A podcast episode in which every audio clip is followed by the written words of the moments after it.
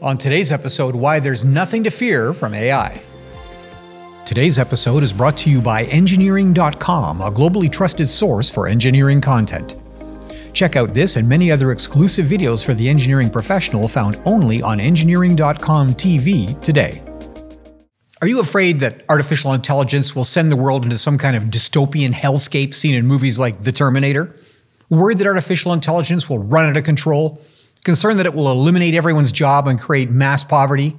Well, that's a popular storyline, but I'm more than a little skeptical that AI is the road to ruin. Let's do a little thought experiment. Imagine that you're given a simple task drive to your local 7 Eleven for a big gulp. Now, you know your current location and you know the location of the 7 Eleven. What's the most efficient way to get there? Now, if you've never been before, you could consult a map, then make a decision based on the shortest route length, or perhaps one that uses streets that you know to be relatively traffic free.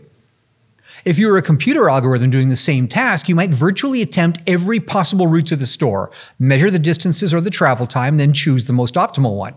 At a higher level of sophistication, used by some traffic apps like Waze, real time data is fed from other vehicles already operating in the local environment to flag the algorithm about routes that are clogged, suggesting a new optimal path.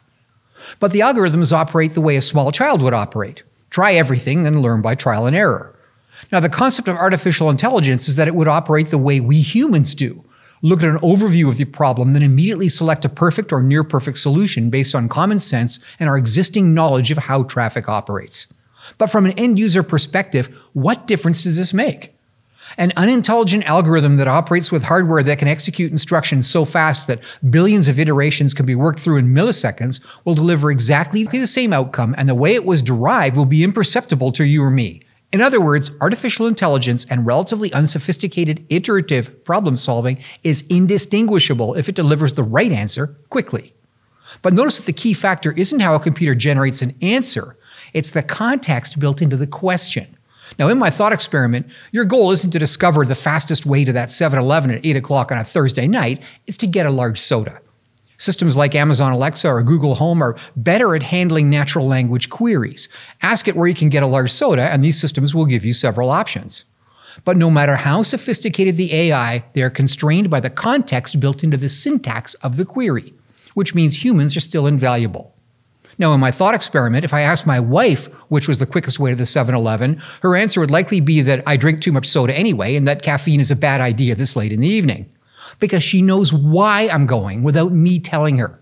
Now, that's intelligence, and I don't think I'm going to live long enough to see a machine that can do that. If you're an engineer, the lesson is simple. It isn't about the answers, it's really about the questions. Get the questions right, and it's relatively easy to get the answers, whether you're plotting a spacecraft trajectory or designing an electron microscope. AI will be the best tool that engineers ever had, and better still, it isn't going to replace anybody. Well, that's it for today's audio version of End of the Line, brought to you by Engineering.com.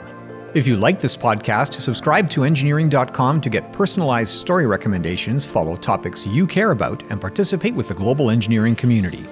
You can also watch this podcast as a video along with our other exclusive series only on Engineering.com TV. Thanks for tuning in.